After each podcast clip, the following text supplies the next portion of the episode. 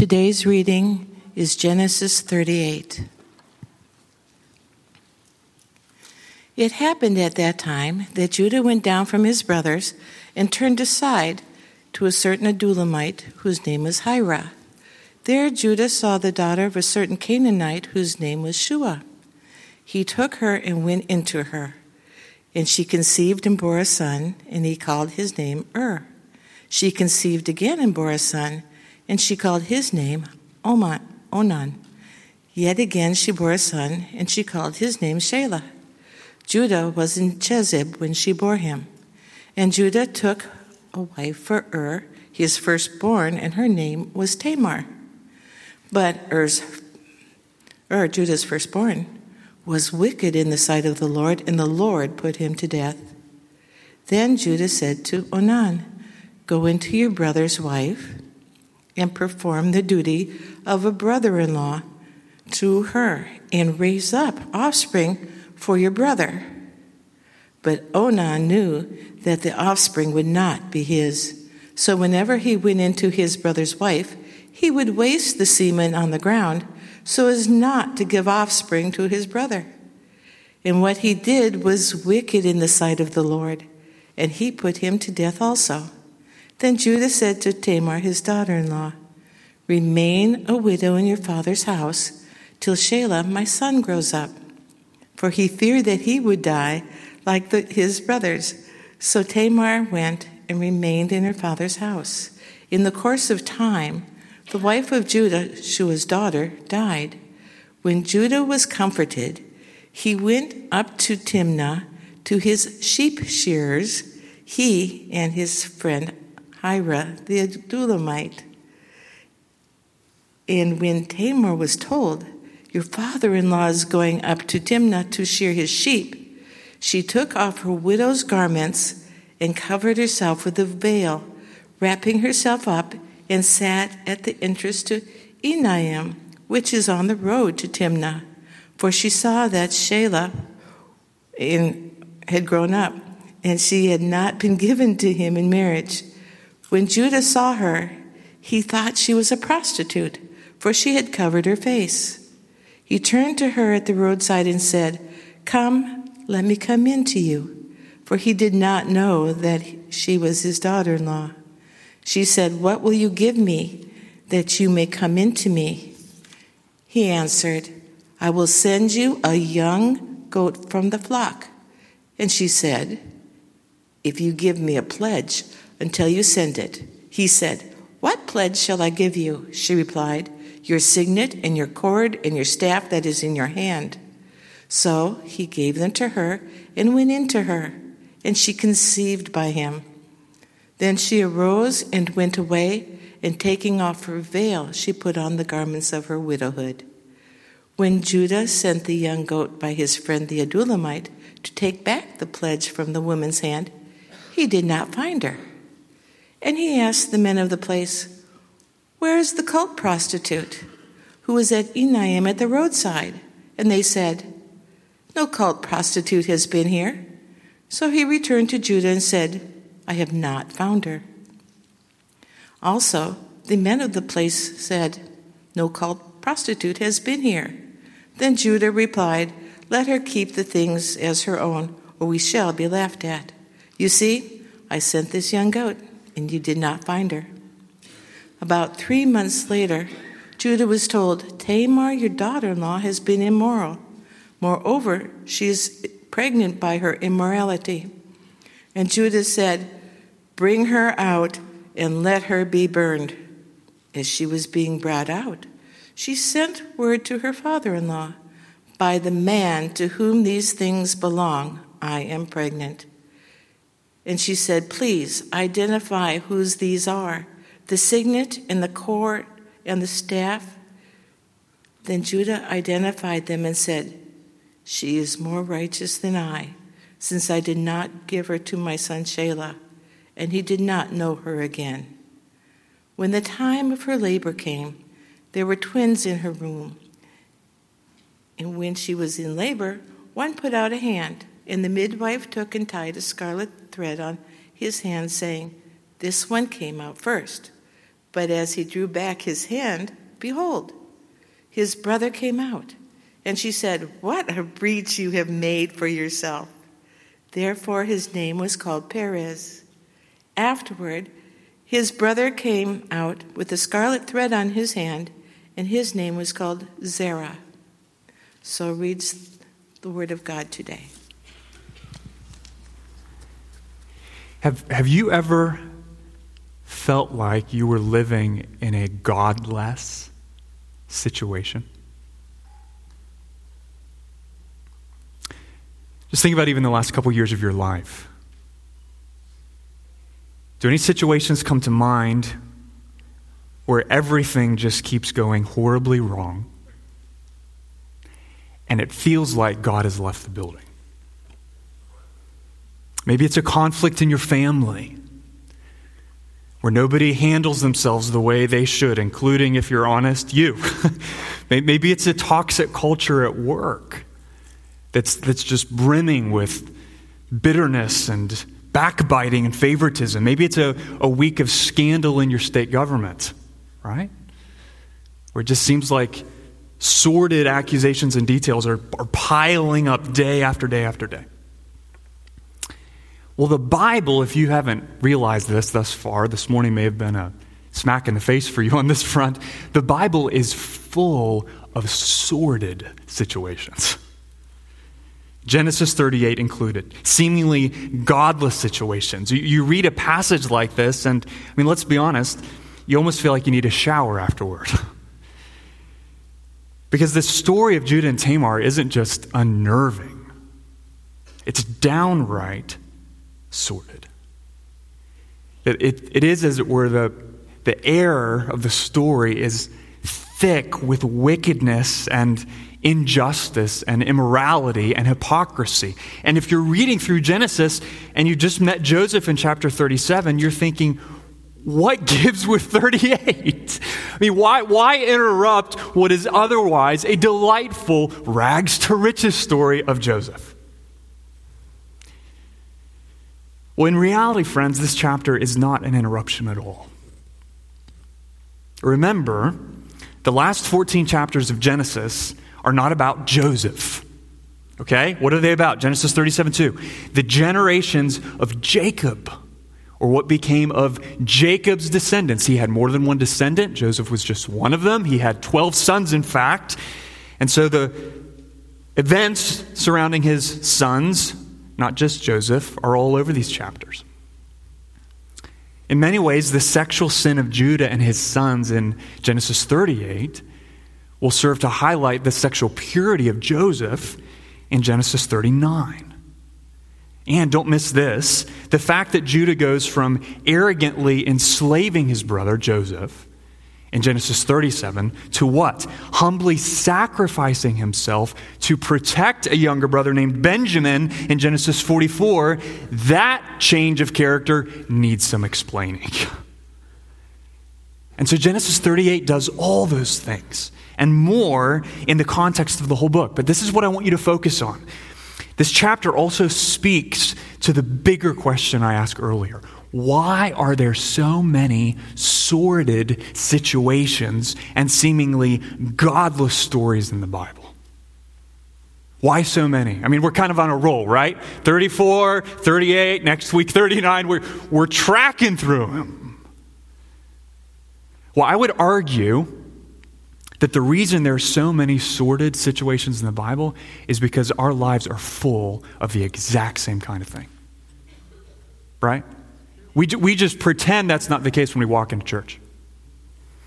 But that's a joke, right? Our, our lives are full of seemingly godless situations. And so Genesis, 30, Genesis 38 answers that question. Why, why so many? Not just in the Bible, but in my life. And here's the answer it gives Genesis 38 warns and reminds and assures you, friend, that the wickedness of man cannot prevail against the purposes of God. That's what it's doing.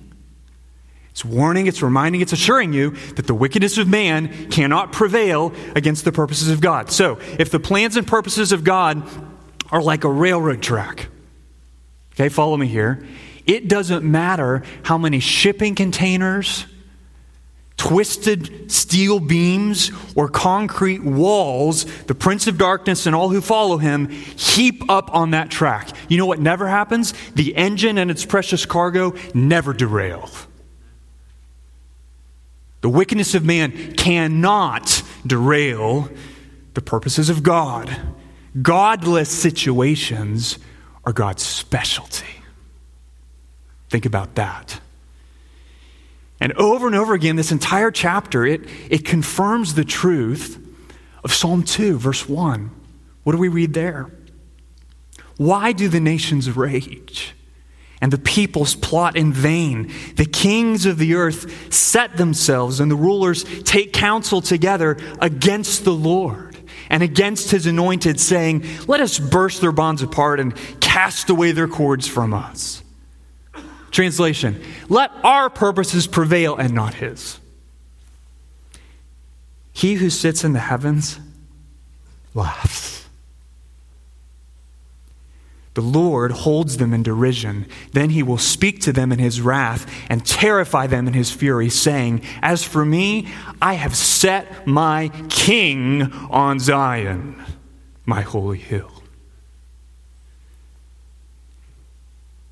King Jesus has purposes that cannot be derailed. And at least three of them come into view in this chapter. And every one of them proves that the wickedness of man cannot derail the purposes of God. So, you ready for this? Purpose number one judgment. The people of God will not escape the judgment of God. Focusing here on verses 1 to 11.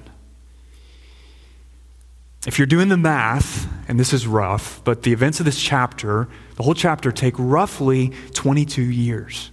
So it reads quickly, but in, in, time it actually moves slowly. And, and they provide a picture of what was happening to Joseph's brothers while he was waiting to be reunited with them in Egypt. And the picture it provides isn't pretty. So the chapter opens with, with Judah, the fourth son of Jacob abandoning the company of his family. That doesn't bode well.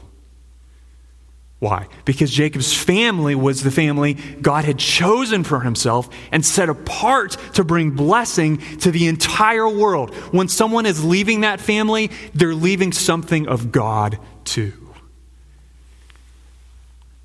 And his decision to go and, and mix it up with a pagan Adullamite named Hira does not reflect well on the spiritual condition of Judah's heart.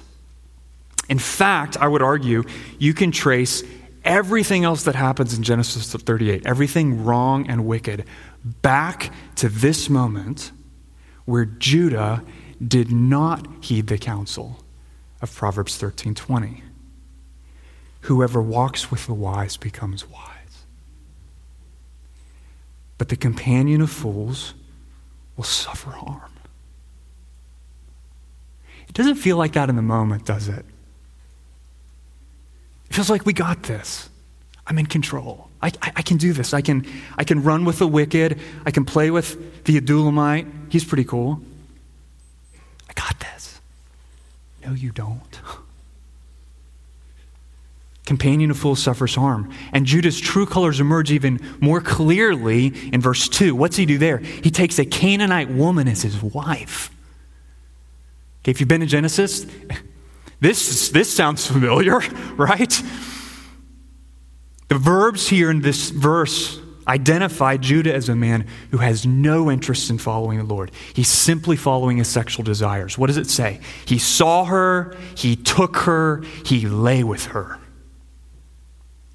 And the nameless identity of his Canaanite wife, it just highlights the lustful character of his nature.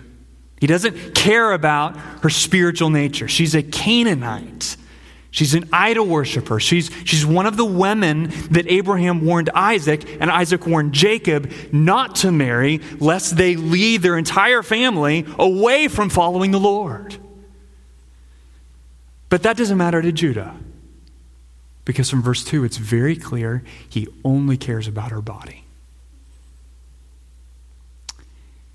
And initially, their union seems blessed. They start having all these kids, right? Three sons, quick succession Ur, Onan, Shelah. And when, when Ur attains a marriageable age, verse 6, Judah takes a wife for his firstborn, presumably from the Canaanites, and her name is Tamar. And up to this point, it, it almost feels like Esau and the line of Esau in Genesis 37. It's just onward and upward for people who have no interest in God until God breaks in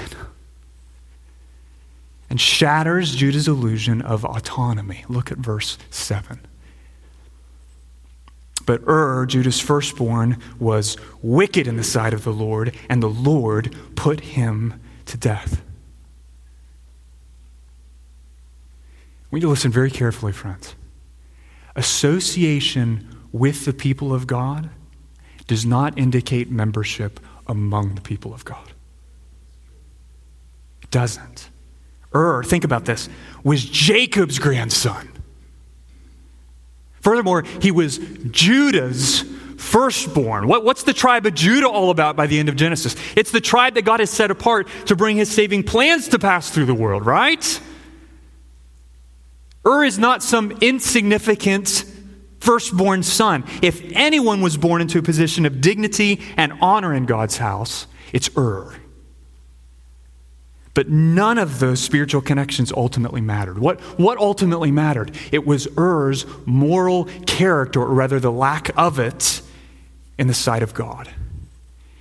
And Genesis does not mince words on this front. Again, verse 7 Ur was wicked in the sight of the Lord. Friend, coming to church, I'm grateful you came to church. But coming to church does not make you a Christian. Okay? Following Jesus in every area of life makes you a Christian. And, and when it comes to deciding whether, whether you're actually following Jesus, please hear this. It's not your evaluation of yourself that matters or other people's evaluation of you that matters. It is God's evaluation of you that matters. He's the one to whom you're accountable. And that includes every young person in this room who has had the unspeakable privilege of growing up in a church. You're accountable to Him, my young friend. And you will give an account to the Lord for your life no less than Ur. Ur was wicked in the sight of the Lord. So, what did the Lord do? Did he wring his hands in dismay? Oh, my goodness. did he shift quickly into plan B? Did, did, did, he, did he plead with Ur like some sort of boyfriend longing for his girl to return? Just come back. Killed him. The Lord put him to death.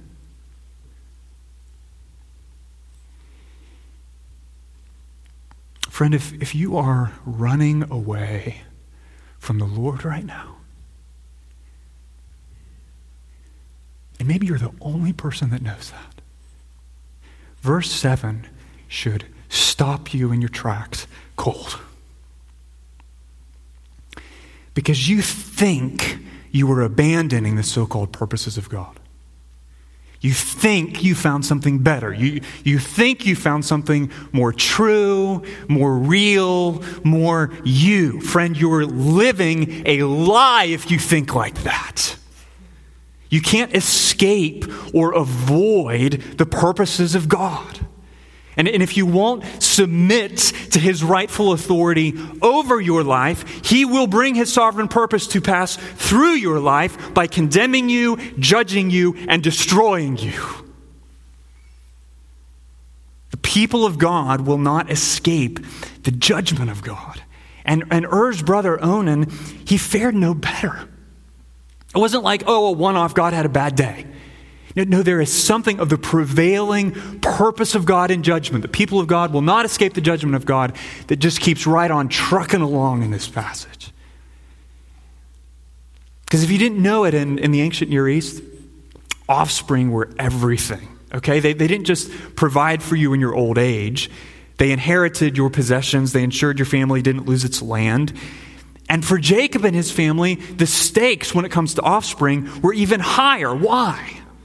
Because God had promised to make his offspring as numerous as the stars of heaven, right? And to bring blessing to the entire world through his descendants. And that's, that's why the, the sorrow and suffering of barrenness just gets so much attention in Genesis. Why? Because it's through the children, the descendants of Abraham, that God promised to bring all his covenant blessings to pass. Offspring are a big deal. And that's why the Lord later codified a practice known as levirate marriage. In Deuteronomy 25, you can read that later if you're curious, writing into law what seems to have been an already established legal practice in Judah's day and time. And it worked like this. So if a man who was married died childless, left his widow childless, his brother was responsible for protecting the family line by marrying his sister in law, even if he was already married, and raising up offspring for his brother. Now, in case that strikes you as really weird, levirate marriage was not a broad endorsement of polygamy. Don't go there with that, okay? It was a specific provision in the law designed to protect vulnerable widows and to keep a family from dying out and losing property allotted to them, which could only be passed along through the line of a son. So, if anything, what Judah insisted Onan do required tremendous sacrifice on the part of the brother. Don't, don't read that and think, oh man, God gave him a pass on sleeping with multiple women. No. It required great sacrifice. Why? Because it reduced Onan's share of the inheritance that he could pass along to his own kids. Right? If, if, if think about it this way, if Onan, if none of my brothers have kids and they all die, oh, that's pretty cool. But Onan refused because that's what he valued. He refused to raise up offspring that wouldn't be considered his own. So he married Tamar in public, but he refused to give her offspring in private. He, he used her to satisfy himself while rejecting the procreative intent of their union. What did, what did Onan want?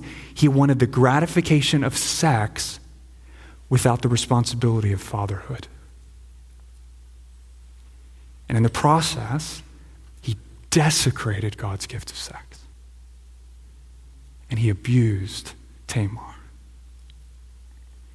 But look at verse 10. It wasn't just Onan's attitude toward Tamar that was the big deal, it was his attitude toward the Lord. So remember, the, the offspring of Abraham and his descendants are what?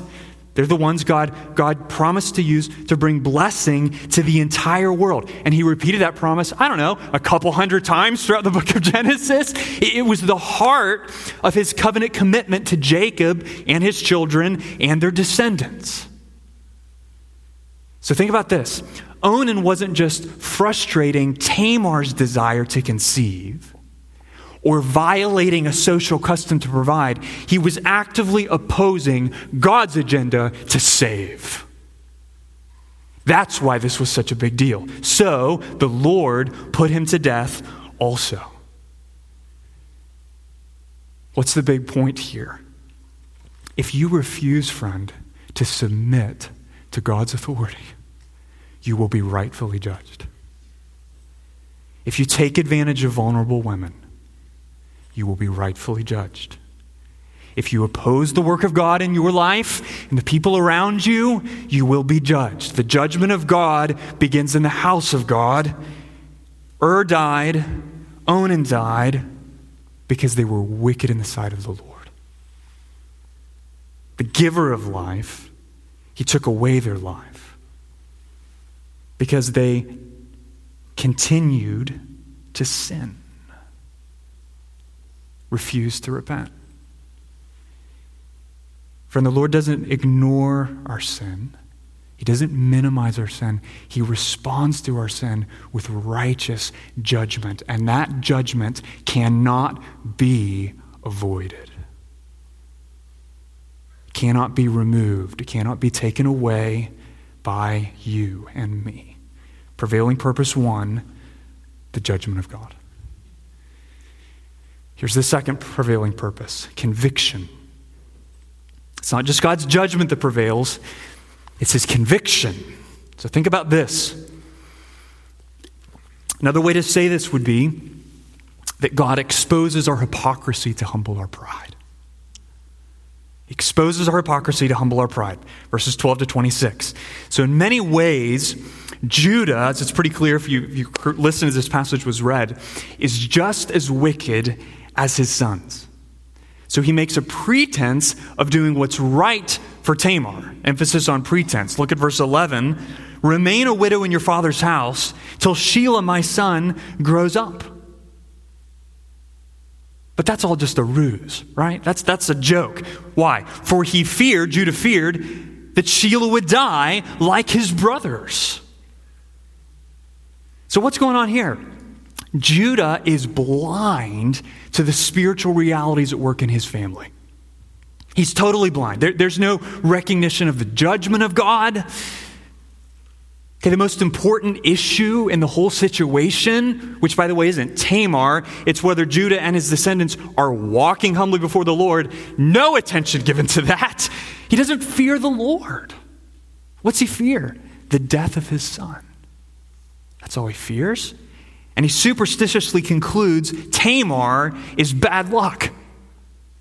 So even after Shelah grows up, look at verse 14 quickly, he refuses to give Tamar to Shelah in marriage. That was his legal, moral responsibility, later secured under the law of Moses.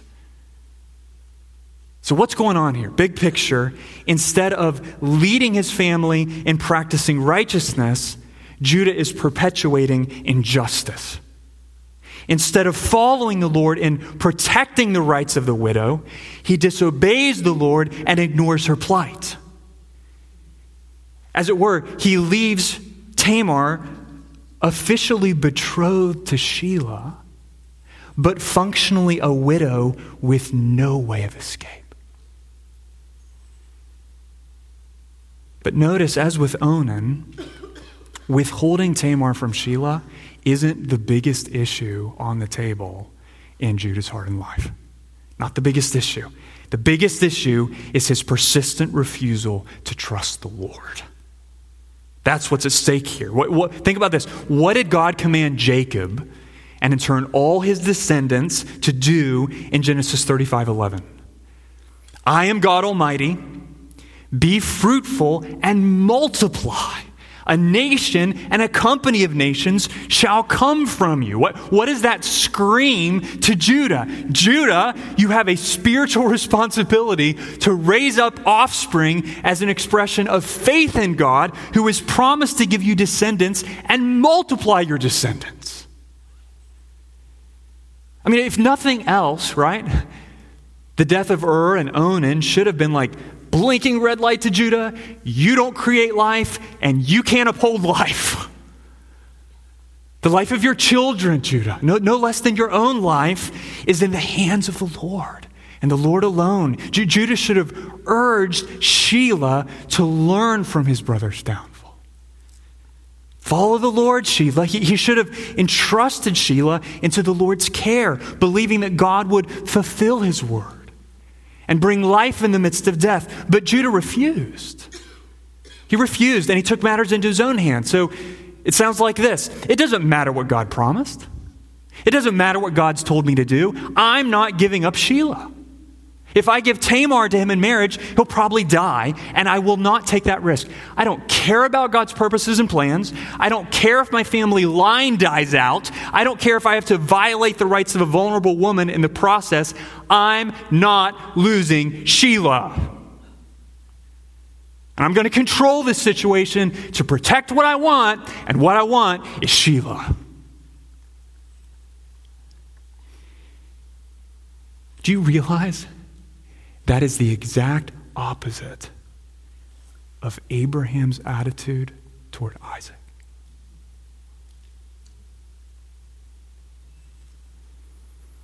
When he willingly offered up Isaac on the altar, in Genesis 22, believing that, that even if God had to raise him from the dead, God Almighty would not fail to bring his promises to pass and provide a son. But Judah refuses to take that risk with Shelah because he doesn't trust the Lord. He tries to control the situation instead of trusting God with the situation. You know what happens when we try to control situations instead of trusting God with situations? We end up abusing all the people around us. Just like he did with Tamar.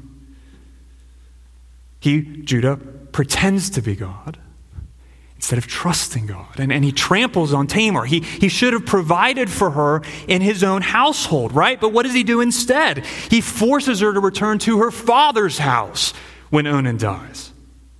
Which is really not surprising because what? You, you can't genuinely love your neighbor unless you first genuinely love the Lord. And loving the Lord begins with trusting and obeying his word. And that's exactly what Judah was not doing. He was decidedly disloyal to the Lord.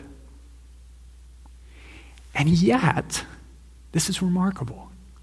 Tamar remained decidedly loyal to Judah. Think about this. She concocts a scheme by which she will force Judah to raise up the offspring he was supposed to raise up by giving her to Shelah. So listen carefully.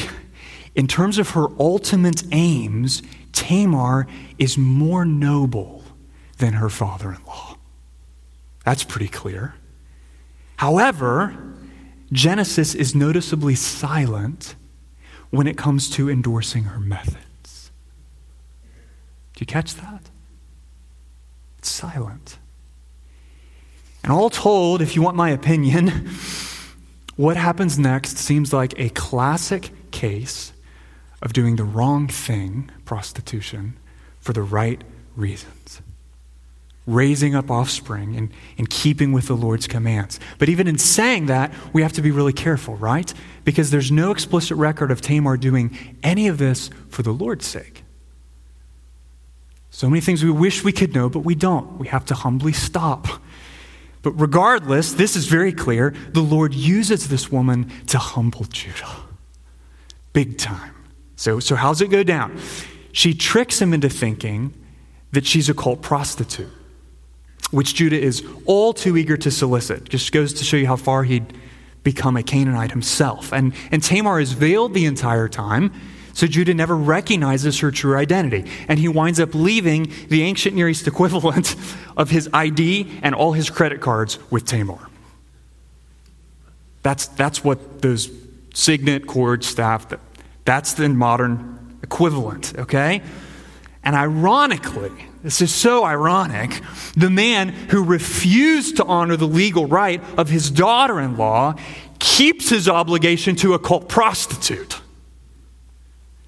And he tries to send her the promised goat through his friend, Hira, the Adullamite. But of course, verse 20, by that time his friend gets there, Tamar is long gone, and Judah is none the wiser. And verse 23, if you look there, reminds us that up to this point, he still has no fear of the Lord. There's no awareness of his own injustice and, and immorality. His only concern, next to protecting Shelah, is that he not look like a fool in the eyes of the people around him. Verse 23 Let her keep the things as her own, or we shall be laughed at. If, if only, if only Judah knew what was about to happen next. Look at verse 24. About three months later, Judah was told, Tamar, your daughter in law, has been immoral. Moreover, she is pregnant by immorality. And Judah said, Bring her out and let her be burned.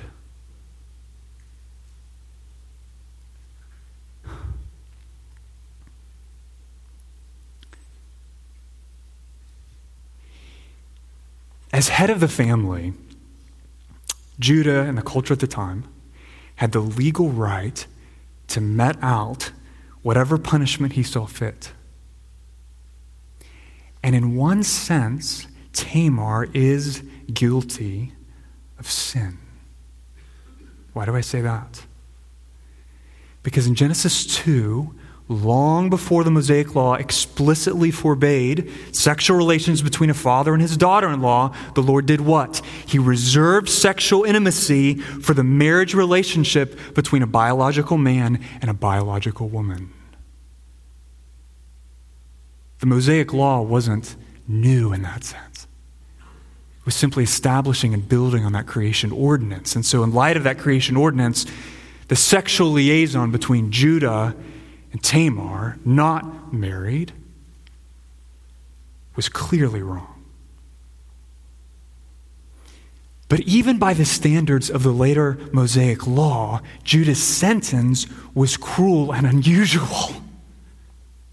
Entirely cruel and unusual. He, he was undoubtedly eager, right? Surprise, surprise, to eliminate Tamar from the scene and, and just get this kind of nagging, flashing light, screaming, You're not a just man, you're not a just man. Let's just get that out of the way. Burn her. But of course, the great irony in Judah's words, right, is that in condemning Tamar, he's condemning who? Himself. Exactly.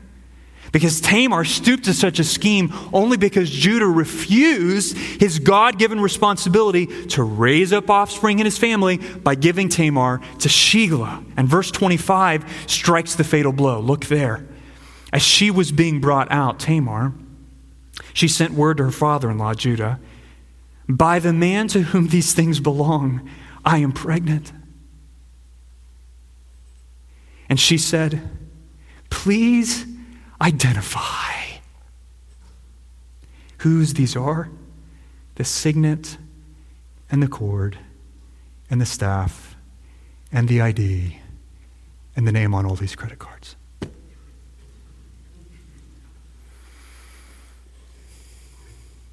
I mean, this is emotionally complicated, right?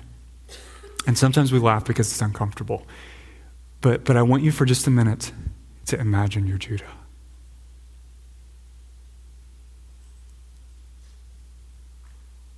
I mean, imagine the shock. We see this coming. Judah didn't see this coming. And the man who deceived his father with a goat and a garment was now deceived by a goat and a garment.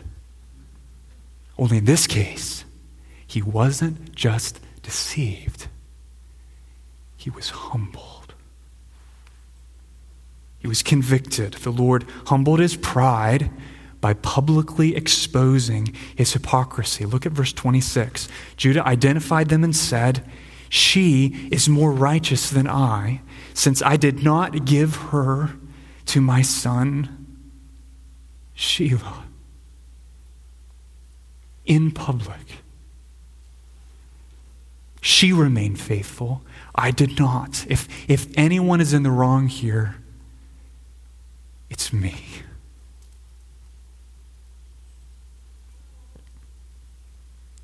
The man who once had a, moments ago, a high moral standard for Tamar and a much lower to non existent moral standard for himself was finally forced to acknowledge and admit and confess his sin.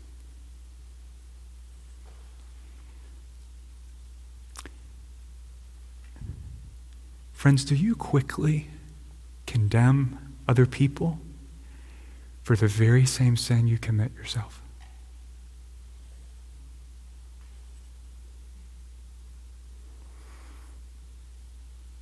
I mean, you know what I'm talking about, right? we shake our heads in disgust, both in conversation and on social media, at a sordid accusation against a public figure, but then we go off in the privacy of our home and take in all the pornography we want.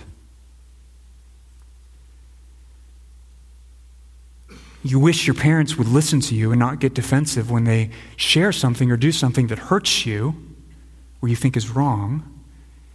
But then you get bitter and sulk whenever they return the favor. You praise God for his unmerited forgiveness on Sunday morning. But then at Monday at 7, when you and your wife are brushing your teeth, you totally give her the silent treatment.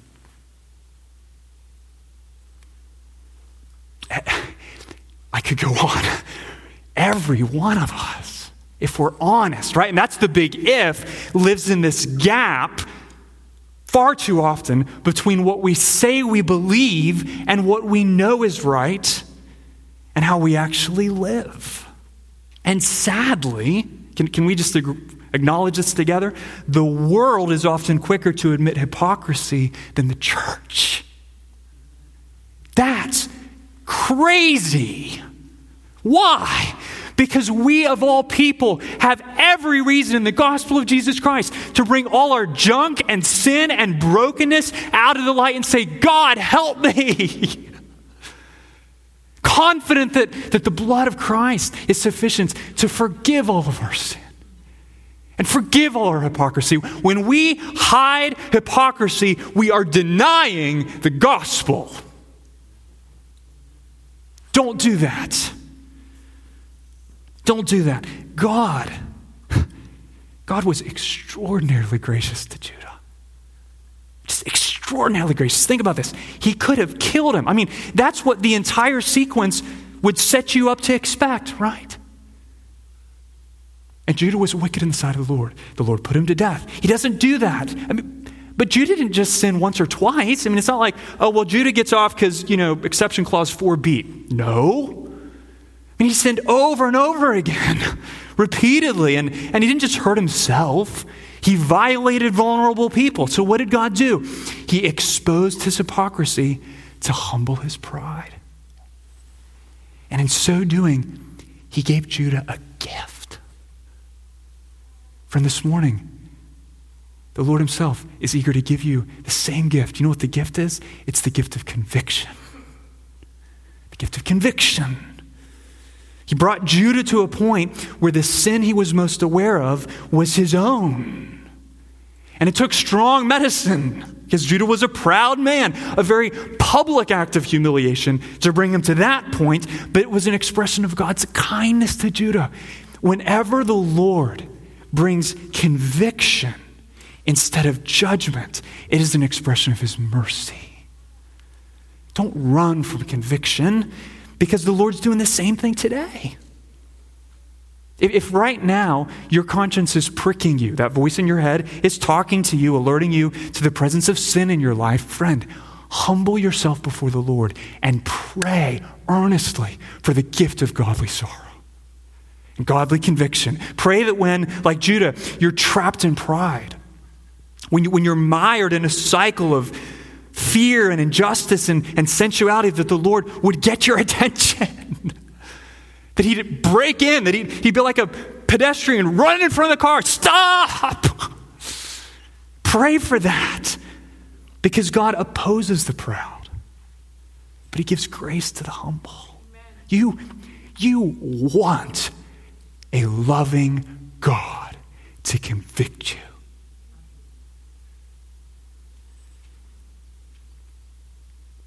But even in saying that, I, I can hear the question why should I do that?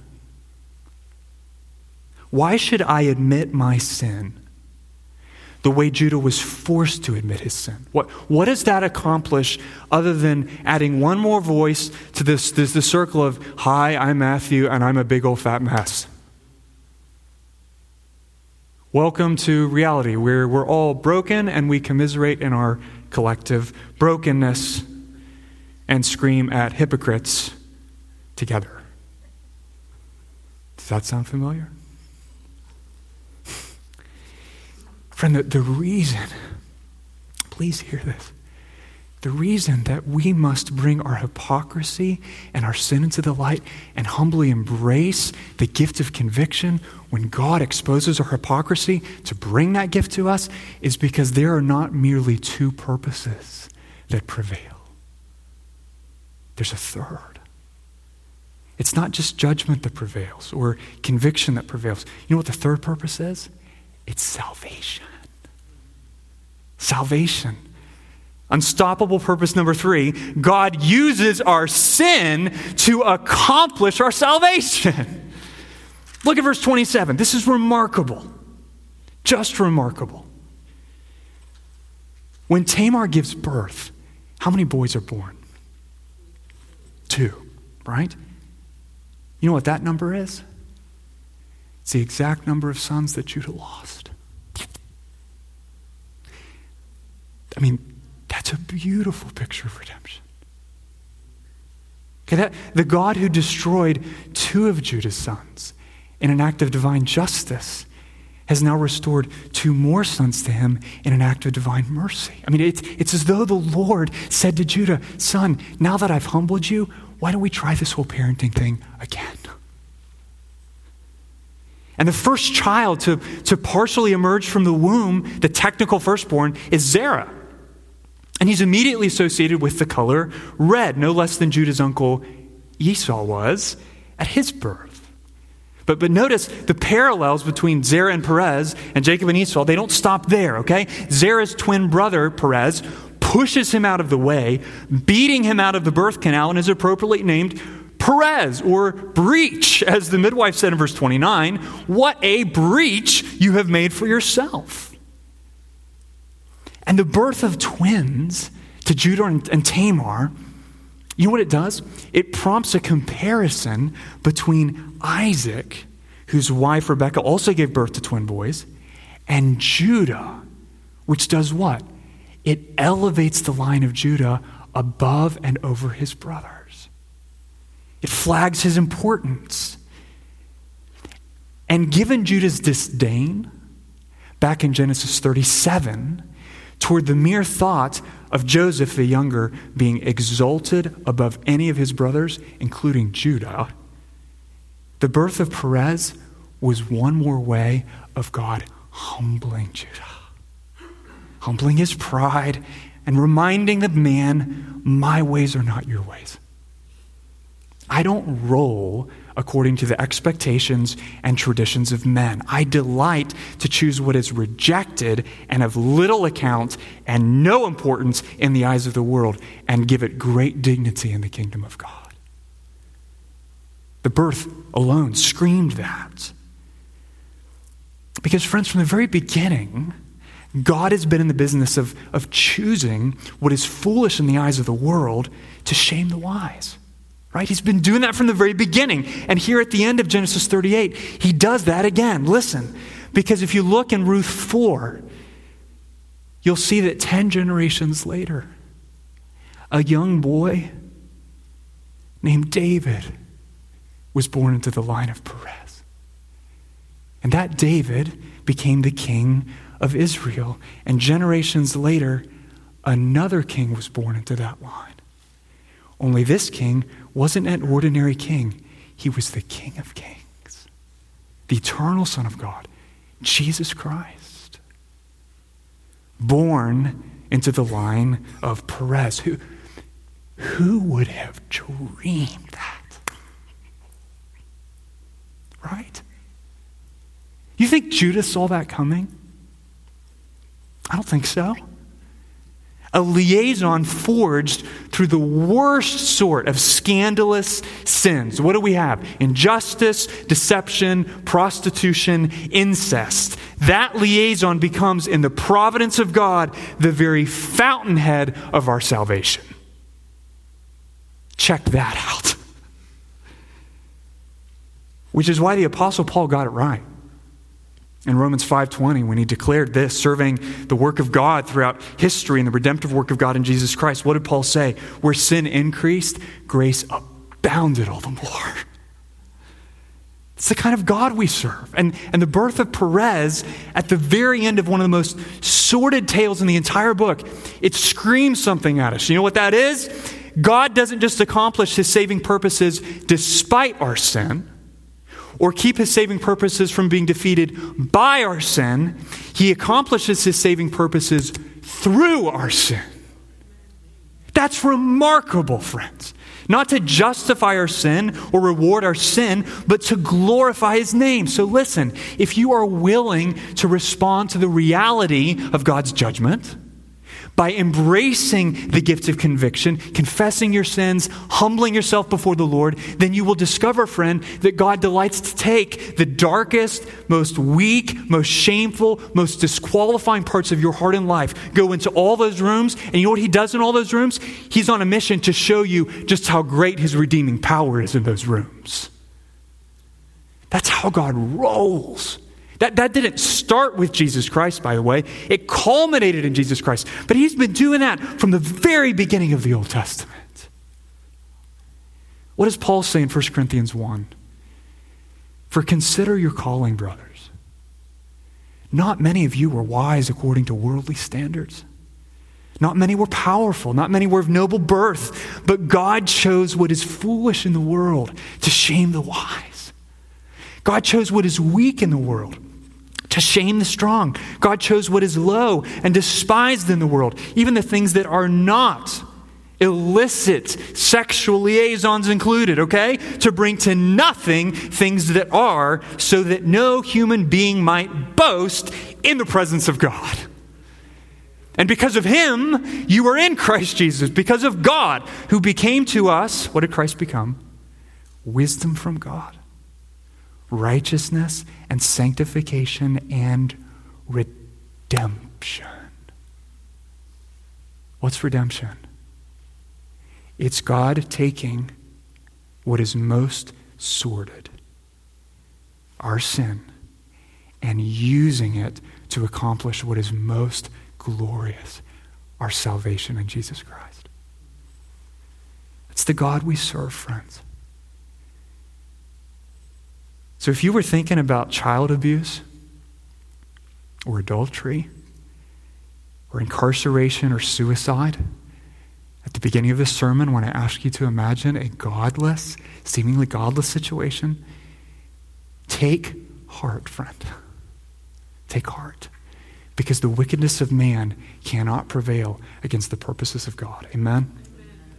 What does the Lord say in Jeremiah 32, verse 27? Behold, I am the Lord. I'm the Lord, the God of all flesh. Is anything too hard for me?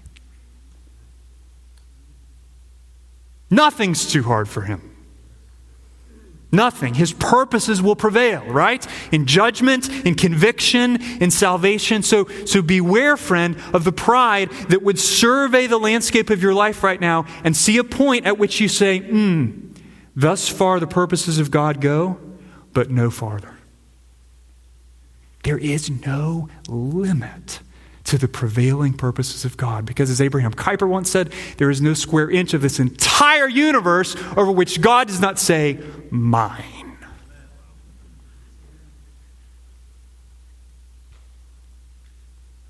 God isn't like a bull rider at the rodeo, hanging on for dear life in the midst of situations that feel completely out of control, hoping wickedness doesn't toss him into the stands. He quietly and faithfully continues, as he always has, to bring his sovereign will to pass in wickedness and through wickedness. And so we sing songs like this. O fearful saints, new courage take. The clouds that you now dread are big with mercy and will break in blessing on your head. Judge not the Lord by feeble sense, but trust him for his grace. Behind a frowning providence, he hides a smiling face. So, God, we trust in you. Oh God, we trust in you. When tears are great and comforts few, we hope in mercies ever new. We trust in you. Let's pray.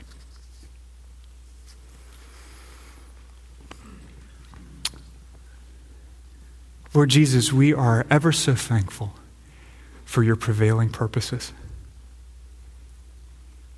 And we thank you today that you have not left us to guess how you roll in sordid situations. But you've put them in the Bible. You've waved them in our face. So that if we're willing to slow down and listen, we will see, as you have shown us today, that your purposes are not ever derailed by the wickedness of men. Father, increase our faith in all the seemingly godless situations that are around us and in us right now. The things in our family and in our world that make no sense, that, that we just can't stop thinking about because they seem so godless. I pray that we would not look for a refuge in what we can see, but we would run for refuge to the God who has shown us himself. You. And in your prevailing purposes of judgment and conviction and salvation, we would find new reason to trust you when nothing else makes sense. Amen.